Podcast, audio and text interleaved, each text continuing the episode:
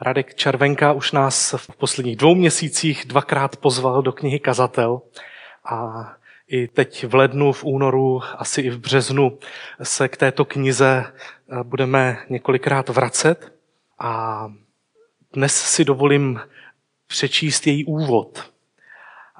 Prvních eh, několik veršů z knihy Kazatel, nad nimi dnes budeme společně eh, přemýšlet. Budu číst postupně ten text a komentovat ho. Takže začneme prvním veršem. První verš je představení autora a zní následovně. Slova kazatele syna Davidova krále v Jeruzalémě. Kazatel 1.1. Autor slov této knihy je označen slovem kázatel. Tak to je přeloženo hebrejské slovo kohelet.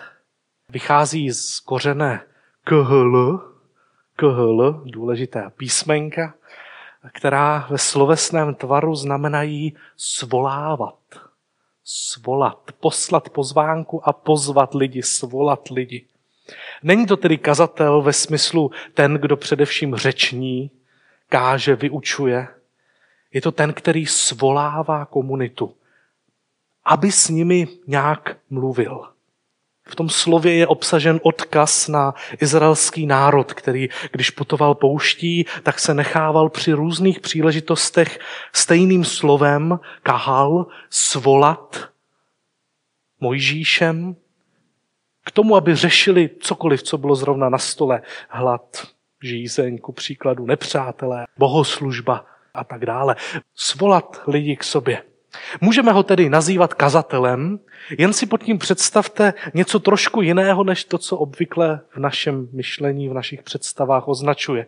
Kazatel ve smyslu ten, kdo pozve lidi, pozve, sezve komunitu. Proto i to slovo pozvánka v názvu kázání. Identita svolávače v sobě tedy implicitně obsahuje ještě druhou postavu. Jestliže je někdo definován jako ten, kdo svolává, tak tu musí být přítomní i ti svolaní. Jinak by nemohl dělat to sloveso, které označuje jeho identitu. Bez ní by to nedávalo smysl. Podobně jako vůdcem se člověk stává jen ve chvíli, kdy má okolo sebe nějaké lidi, které vede. Šéfem se stávám jen, když mám nějaké podřízené. Učitelem jsem jen ve chvíli, kdy učím a mám tam tedy nějaké žáky svolávač, mudrc, kohelet, kazatel je jen ten, kdo má okolo sebe ty, které k sobě svolal. Má nějaké žáky. Okolo kazatele se schromažďuje komunita lidí. To je implicitně vyjádřeno v tom prvním verši.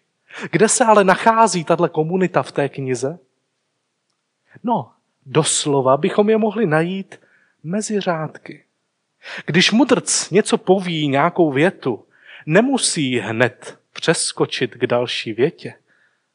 Kdo říká, že jedna věta následuje v čase okamžitě za druhou. Co když je jedna věta a pak prostor pro přemýšlení, pro diskuzi? Co když se autor odmlčí a dá prostor těm, kteří jsou svolaní? Co když jsou opravdu vměstnáni mezi řádky? Co když je kniha kazatel rozhovorem? Koheleta a těch, kteří jsou svolaní. Těmi, kteří se dnes nechali pozvat, jsme my. Dneska si nás pozval k sobě. Ne nutně v tom bohoslužebném kontextu. Kdo ví, třeba si je pozval na čaj nebo na kafe. Pojďte, lidi, schromážděme se, pojďme spolu mluvit, přemýšlet, rozjímat o věcech, o životě. Možná nás tak pozve spíš k posezení u čaje, které v sobě obsahuje jasnou dynamiku nějakého rozhovoru. Takže máme tu autora, který je především ten, který svolává. A tudíž tu máme ty svolané, kterými jsme v tuto chvíli my. Takže se nám představil, představili jsme si sami sebe a toho, který k nám promlouvá. Čím začne? Jakou úvodní větou rozstřelí diskuzi. Ta věta je velmi precizní. Marnost všech marností, řekl kazatel. Marnost všech marností, všechno je marnost. Úvodní teze, ústřední myšlenka. Jednoznačná, jednoduchá, precizní věta. Nenechává nikoho na pochybách, jaké je hlavní slovo knihy, protože tam je opakovaně, až mnohokrát zopakováno. Marnost, zbytečnost, puh, už je to pryč. Pomíjivost, absurdita. Jeden krásný překlad překládá, všechno je absurdní, je to absurdní, absurdní, absurdní, všechno je absurdní. Tak by to se dalo také přeložit. Tuto charakteristiku, toto slovo marnost, hevel v hebrejštině, eh, přiřkne naprosto všemu. Na cokoliv byste ukázali prstem, tak on k tomu přidá slovo marnost. Projektor? Marný. Bohoslužba? Marný. Komunita? Pomíjivý. Rodina? Absurdní. No? Na cokoliv byste ukázali prstem, jakoukoliv hodnotu, ať už fyzickou, anebo jako duševní, tak k tomu přiřadí tady toto slovo. Marnost. Všechno je marnost. A teď my bohužel nejsme na tom čaji s koheletem. Máme jen dochovaný jeho text. Což znamená, že já nevím, jak to říká, jaká je v tom emoce. Jestli to říká zoufale, je to absurdní, všechno je absurdní a marný. Nebo nadšeně, přišel jsem na to, všechno je to zbytečný. Nebo naštvaně, nevím, jak to říká. Ale vlastně to možná nevadí, vlastně je to možná dobře.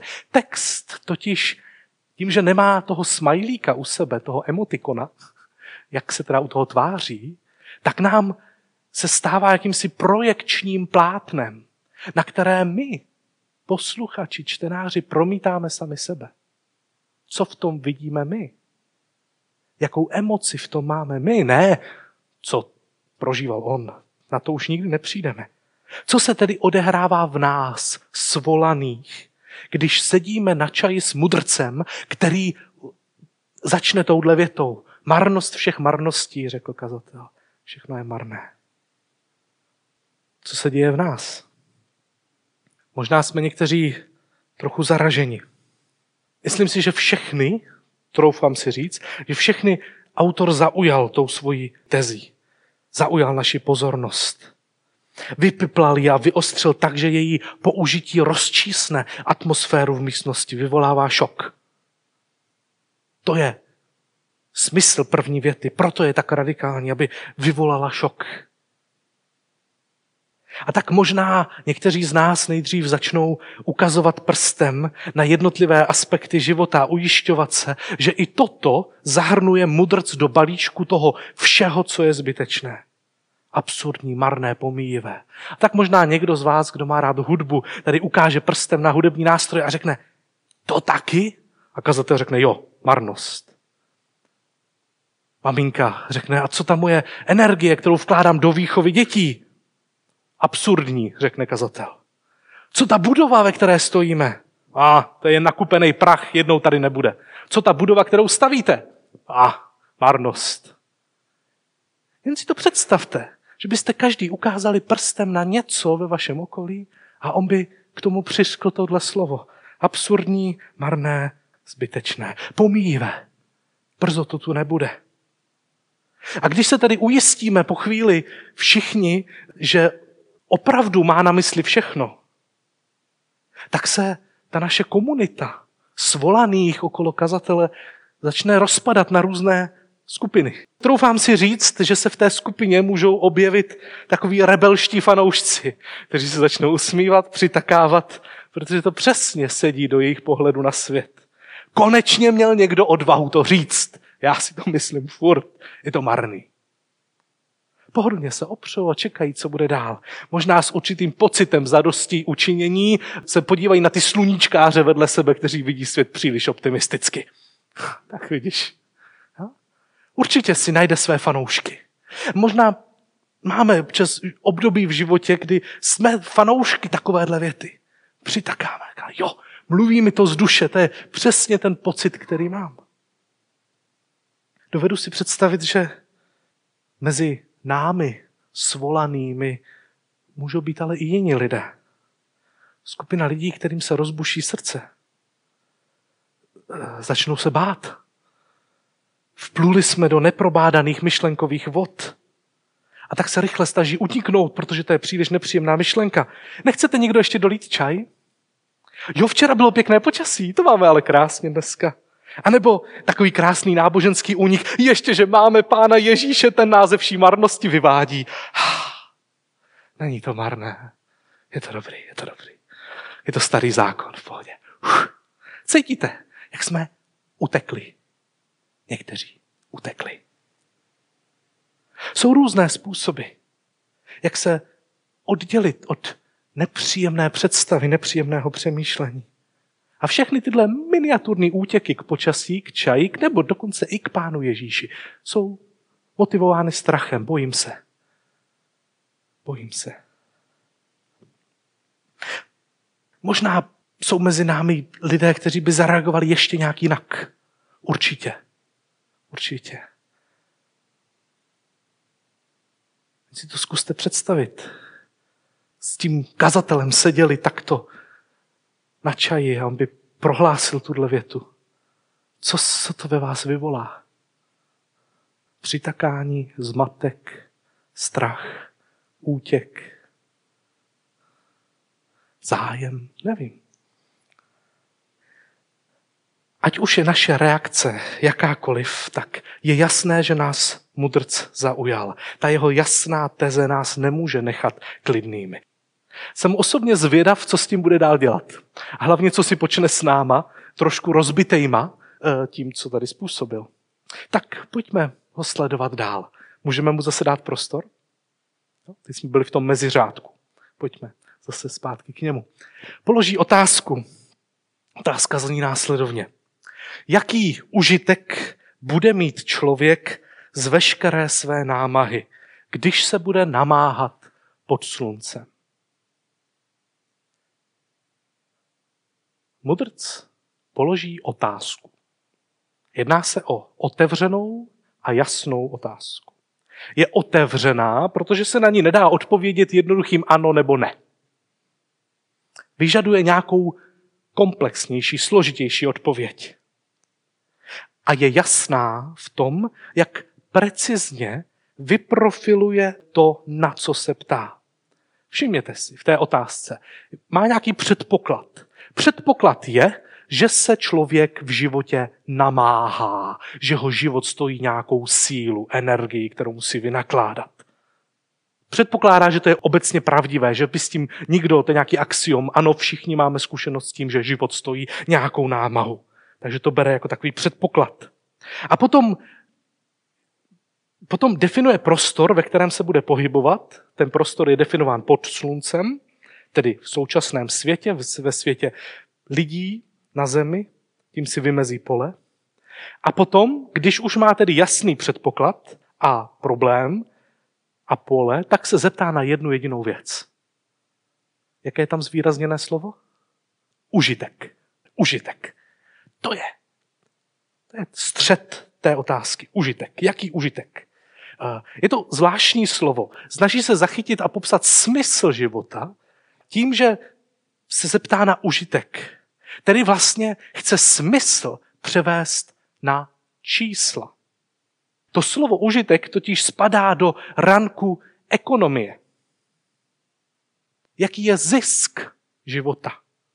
Co z toho člověk má? Jaký budu mít zisk, když se budu v životě namáhat? Jakou má ten život ekonomickou hodnotu? Doslova, když sečtu náklady a výdaje, co mi zbyde. Tak to naprosto ekonomicky, pragmaticky se kazatel ptá. To, co zbyde, to, co je víc, než jsem vynaložil jako energii, tak to je ten zisk. To je smysl. Otázka teď leží před námi. Položili před nás. Jaký užitek bude mít člověk z veškeré své námahy? Teď je to na nás, abychom my přemýšleli, abychom na ní zkusili odpovědět. Někdo z nás možná zase rychle uteče pozorností pryč, protože je nepříjemné si takovou otázku vůbec pokládat. A tak začne přemýšlet o nákupech, křivdách a zase pryč rychle. Jiný člověk se zamyslí, začne počítat. Představí si dva sloupečky. Na jednu stranu, třeba levou z mé strany, na levé straně začne popisovat veškerou svou námahu. Brzké vstávání, těžké studium, tvrdý trénink, bolest, nemoc, frustrace z šéfa, snaha o komunikaci, čtení seberozvojových knih, uh, uh, sloupeček. Jo? Všechna, všechna námaha. Všechno, co mě stojí nějakou sílu, nějakou bolest. Naváhám se. A na druhou stranu začnu dávat ty zisky, k čemu mi to je. Takže krásný dům, zařízený byt, vzdělání, děti, poslušné děti, dovolená na horách, pěkné vztahy. Ha, tak. Přidávám si tam ty svoje věci. Pokud ten sloupec zisků je vyšší, tak ten rozdíl je to, co kazatel nazývá užitkem, smyslem, ziskem. To z toho máš, z toho života. To je užitek, smysl tvého života. A pokud je nižší, tak to cítím jako marnost.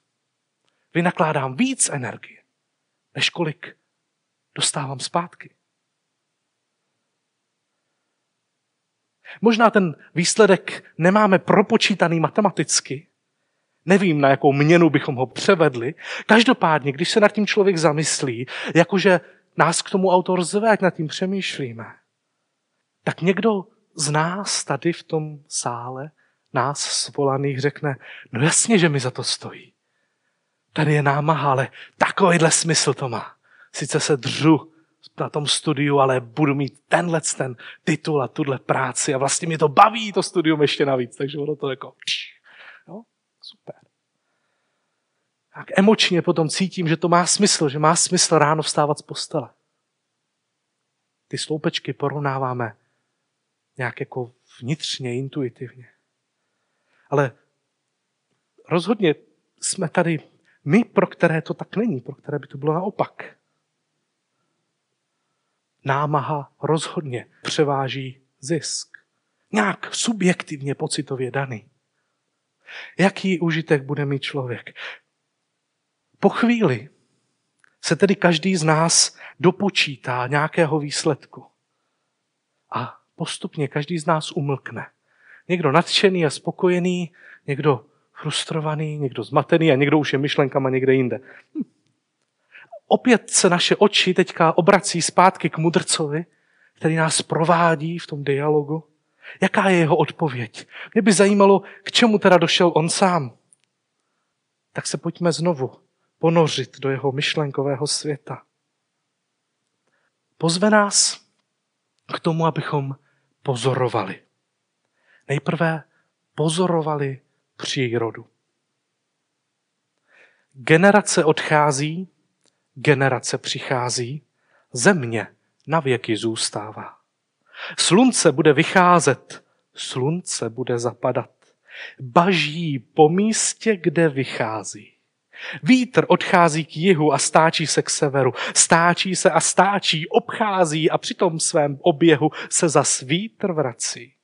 Všechny potoky tečou do moře a přece není moře plné. Na místo z něhož potoky vytékají, tam se vracejí, aby opět vytékaly.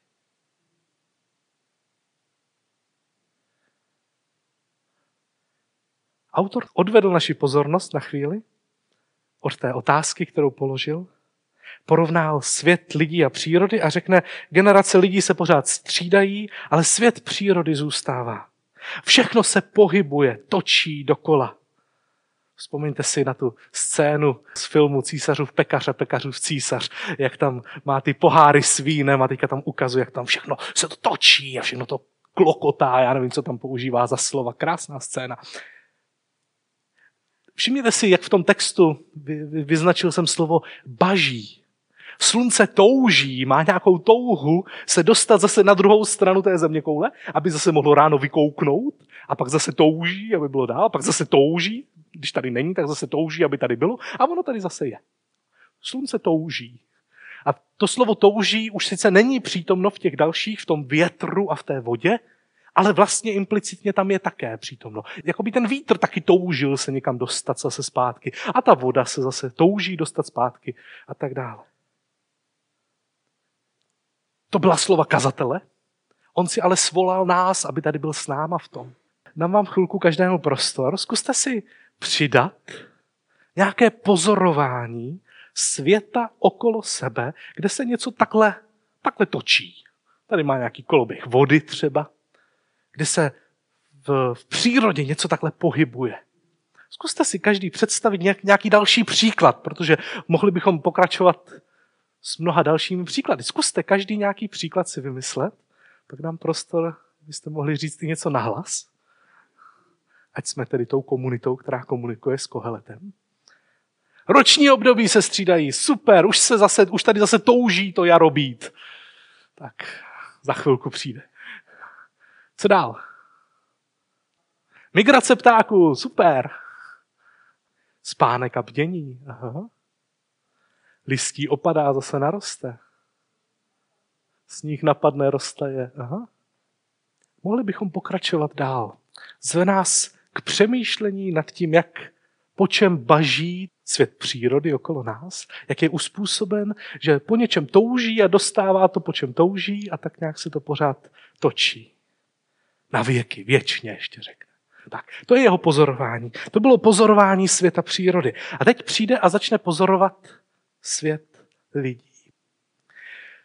Všechny věci jsou únavné. Člověk to nedokáže vyjádřit.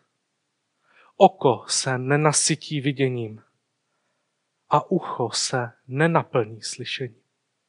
To, co bylo, je to, co i bude.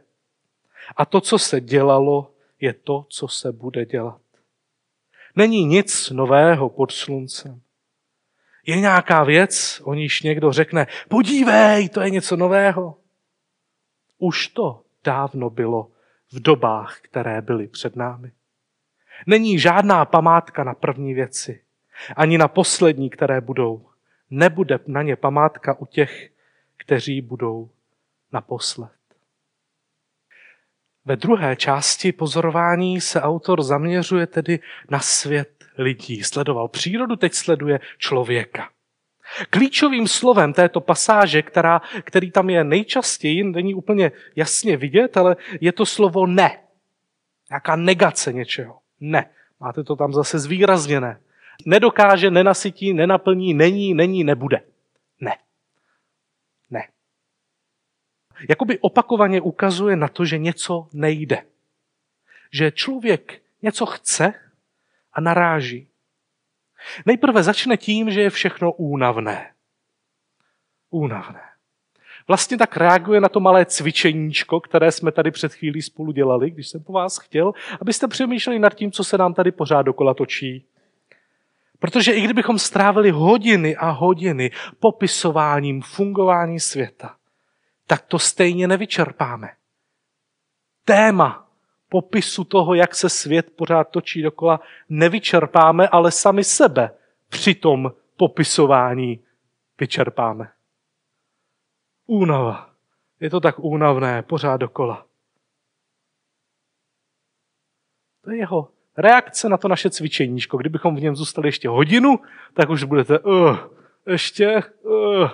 A přitom je spoustu, pořád no, jsou nové, nové věci, které můžeme popisovat. Je to únavné.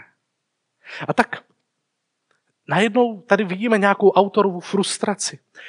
Říká, tady jsou ty ne, pojďme se na ně podívat. Člověk nedokáže vyjádřit. Tak jako slunce bažilo, toužilo potom, aby došlo k východu, tak já toužím. Člověk toužím potom všemu porozumět, vystihnout to, vyjádřit, nějak ten celý komplex reality pojmout, pochopit. Je to vyčerpávající, únavné, nedokážu to. Si zkuste představit takovou obyčejnou věc jako letadlo. Zkuste se, si dát tři měsíce volno, abyste pochopili každou součástku letadla a byli schopni ho složit. Myslím obrovské letadlo, jaké reálné letadlo. Kolik času by vám zabralo jenom, abyste pochopili, obsáhli pojem letadlo. letadlo je jenom maličko. Zkuste si pojmout les nebo rodinu, společnost člověka samotného obsáhnout. Nedokážu to, nedokážu to všechno pochopit, přestože potom toužím. To druhé ne, nenasytí se viděním oko a ucho se nenaplní slyšením. Tak jako slunce toužilo potom, aby se točilo dál, aby zase došlo k východu, tak já toužím mít plnost. Říct, ha, už jsem všechno viděl. Říct, ha, už jsem všechno slyšel. Můžu spočinout, jsem smyslově absolutně syt. Dobral jsem se výsledku.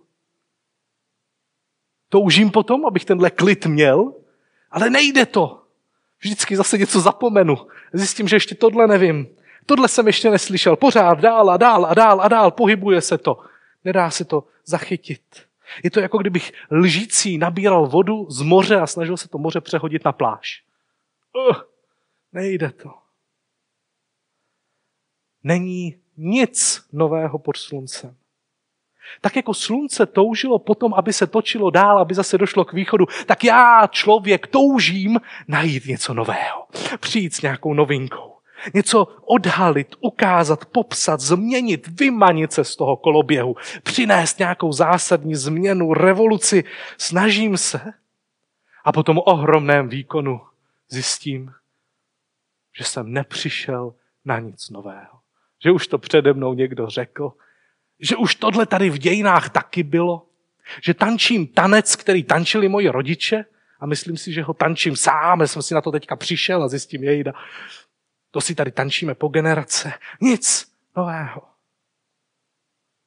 A nakonec žádná památka, žádná památka na věci minulé. Tak jako slunce toužilo potom, aby se točilo dál a daří se mu to, protože z toho západu zase dojde na ten východ, tak já, člověk, toužím, bažím po něčem trvalém, po nějaké památce, aby něco bylo uchováno na věky. A nejde to. I tady nachází kazatel nějakou marnost. Většina z nás po pár generacích upadne v zapomnění. Kdo si pamatujete historky, příběhy ze života vašich praprapradědečků? Přinesli něco trvalého? Kromě toho genetického kódu, který si nesete vy sami ve svém těle. Bylo tady něco trvalého? Ne.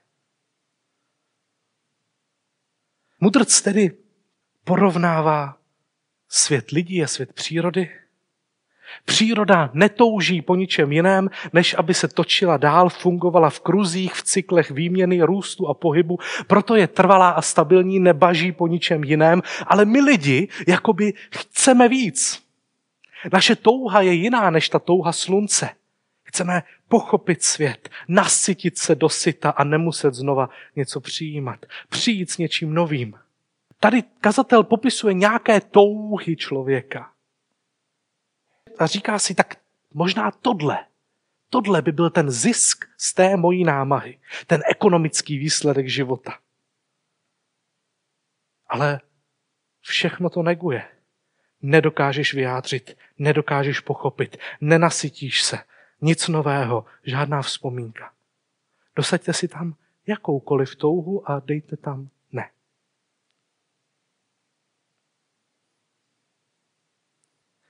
Jaká je naše reakce?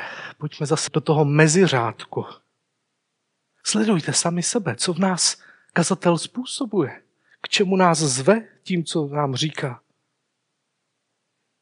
Tady a teď, v tuhle chvíli, na čaji s mudrcem, mezi námi proudí Boží duch. Boží duch je dialogický, podporuje kontakt. Je tu duch starého autora, který k nám promlouvá, ale je tu i duch v nás, boží duch v nás, který nějak odpovídá. Takhle si boží duch povídá. A tak možná v někom z vás se ozve duch bez moci. Nic nemá smysl. Jestli to takhle je, nic nemá smysl. Proč se snažit? Tak odkládám knihu, začínám se litovat, nemá to smysl. Proč vstávat z postele? Nebylo by lepší vůbec nebýt? Stejně nenajdu to, po čem toužím. Možná je tu někdo jiný, někdo se nepropadne do bezmoci, možná někdo zůstane v takovém jemném, až posvátném úžasu nad tajemstvím života. Já to nepostihnu. A současný přítomný okamžik pomíjí. Už tady není to, co bylo, to, co jsem řekl před chvílí. A proto si to budu užívat teď. Teď se nadechnu a vydechnu, teď jsem já. Přestávám bažit, toužit, snažit se někam něco nového vymyslet, někam o něco usilovat. Ne, spočinu. Možná i takhle někdo může zareagovat na slova kazatele. No a třeba se najde někdo, v kom tyhle slova vzbudí hněv. Nesmířím se s tím. Budu hledat, jestli teda nemůžu něco nakonec najít, prošťouchnout, navzdory tady všem negacím kazatelovým. Možná to v někom z nás nabudí spoustu energie k tomu hledat zápasy. Nevím. Nevím. Já nejsem vy. Já to nějak mám, vy to možná máte nějak jinak. Vstupujeme do dialogu. Duch kazatele, duch boží skrz boží slovo si povídá s duchem nás. Vedou dialog. Jaké jsou ty vaše věty mezi větami kazatele? Co jsme tedy viděli? Kazatel nás pozval k rozhovoru. On nás svolal, my jsme svoláni. Jasně řekl svou tezi, vše je marné, pomíjivé, konečné, absurdní, zbytečné. Položil nám otázku, pro co žiješ? Jaký smysl má tvůj život? Jaký je jeho zisk, když porovnáš uh, náklady, výdaje, všechno, co musíš jako, uh, zaplatit a to, co získáš? Jak ti to vyjde? A pak se vrhnul na pozorování přírody, která dělá to, po čem touží. Ta to má jednodušší jaksi. A ještě trvá věčně. A co my lidi tady, teda teďka? My to máme složitější než to slunce. Ohledně našich smyslu naší existence. Co s tím? On sám, kazatel, mudrc, bude hledat. Myslím si, že on sám by reagoval tak, že vyhlásí vzpouru vůči té absurditě a bude pátrat po nějakých smyslech.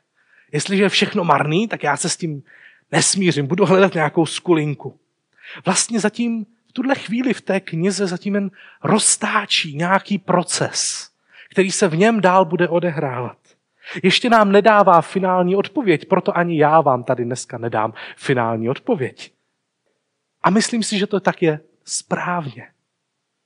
Protože ten proces je důležitý. Jak to bude kazatel dělat? Jenom takové avízo do příštích kázání. Bude se dívat, bude pozorovat, pořádně sledovat svět okolo sebe. K tomu nás zve, to je ten proces, to, co můžeme dělat. Všímejte si reality okolo sebe. Vždycky, když vnímáte svět, tak děláte to, k čemu vás vede kazatel. Bude přemýšlet nad tím, co viděl. Bude si dávat dohromady souvislosti. Kde máš v životě prostor přemýšlet? Píšeš si deník, zaznamenáváš modlitby, myšlenky. Máš občas nějakou výzvu k tomu, aby si sepsal, sformuloval něco, co je v tobě. Kladeš si otázky, hledáš na ně odpovědi, přemýšlíš. To je proces, který chce nastartovat. A třetí bude zkoušet. Bude tedy pozorovat, bude přemýšlet a bude zkoušet. Kazatel je člověk, který bude testovat různé smysly života. Bude zkoušet to i ono. Rozhodně nežije v žádné rutině. Zkouší, co má opravdu smysl. V tomhle ohledu je ten kazatel jiný než kazatel, kterého normálně známe. Kazatel, který dává odpovědi. On si nás svolal proto, aby přemýšlel, aby nám kladl otázky, aby nás inspiroval, aby v nás načal nějaký proces. Protože velmi často odpovědi zastaví procesy. Odpověď zastaví proces. Představte si primitivní příklad. Malé děti v matematice, které se učí počítat. Představte si, že by jim paní učitelka, ono by řeklo 4 plus 4, dítě by řeklo nevím a paní učitelka by řekla 8. Co v tu chvíli udělala? Zastavila jeho proces. Zastavila jeho růst. Znemožnila mu přemýšlení, protože hnedka dostal odpověď. Tenhle kazatel je hodně jiný, protože nedává odpovědi, co je správně, pro co má smysl žít a tak dále. Ale zve k přemýšlení, startuje proces v těch, kteří tam jsou strašně důležití. Ti, kteří tam byli svolaní. Někdy totiž byť správné odpovědi příliš rychle ubíjí našeho ducha, kdežto otázky, výzvy, provokace, pošťouchnutí ducha v člověku probouzí. Budeme za chvíli zpívat společně píseň Jediné místo, kde pokoj vládne, kde se cítím v bezpečí. A já musím trošku napravit to, jak jsem mluvil o pánu Ježíši v tomhle kázání. Já jsem chtěl poukázat na to, že někdy jako křesťané pána Ježíše používáme jako útěk. Rychlej útěk, abych se cítil líp, abych nemusel přemýšlet. Pán Ježíš, dobrý, správná odpověď, jedu dál. To je zneužití Ježíšova jména. Myšlenky toho, kdo to byl a co přinesl. Jakou roli má ale Ježíš v tomhle tom našem setkání, protože zas nechci, aby to vyznělo, že tady není. Takovéhle otázky, svobodné otázky, svobodného myšlení, které přemýšlí o tom, jaký je smysl života a co mám dělat, tak si člověk může klást jen v prostoru, který je nějakým způsobem bezpečný. Když máte nějaký sen, tak ho budete sdílet s člověkem, kterému důvěřujete. Jemu to můžete říct. Budou lidi, kterým to nikdy neřeknete, o čem sníte, protože to není bezpečný prostor. Tedy to setkání kazatele, svolávače a nás svolaných, ve kterém se kladou ty těžké otázky. A člověk je v kontaktu i s, možná s hněvem, s frustrací, s bezmocí. A autenticky tam je. Tak to všechno se může dít jen v kontextu, který je bezpečný. Jen tam si můžu dovolit myslet úplně nějak jako nově, svěže, jinak. Předkládat hypotézy. Jen v bezpečném prostoru, kde mě nebude nikdo sekírovat. Kde mám ten prostor. A tak jestli je boží duch, Ježíšův duch mezi námi přítomen, mezi kazatelem a svolanými lidmi, tak v tom, že vytváří tenhle ten bezpečný prostor, ve kterém se dá svobodně přemýšlet. Tady je Ježíš. Ne jako únik od těžkých přemýšlení, ale jako prostor, bezpečný prostor, ve kterém si můžu dovolit i takhle přemýšlet.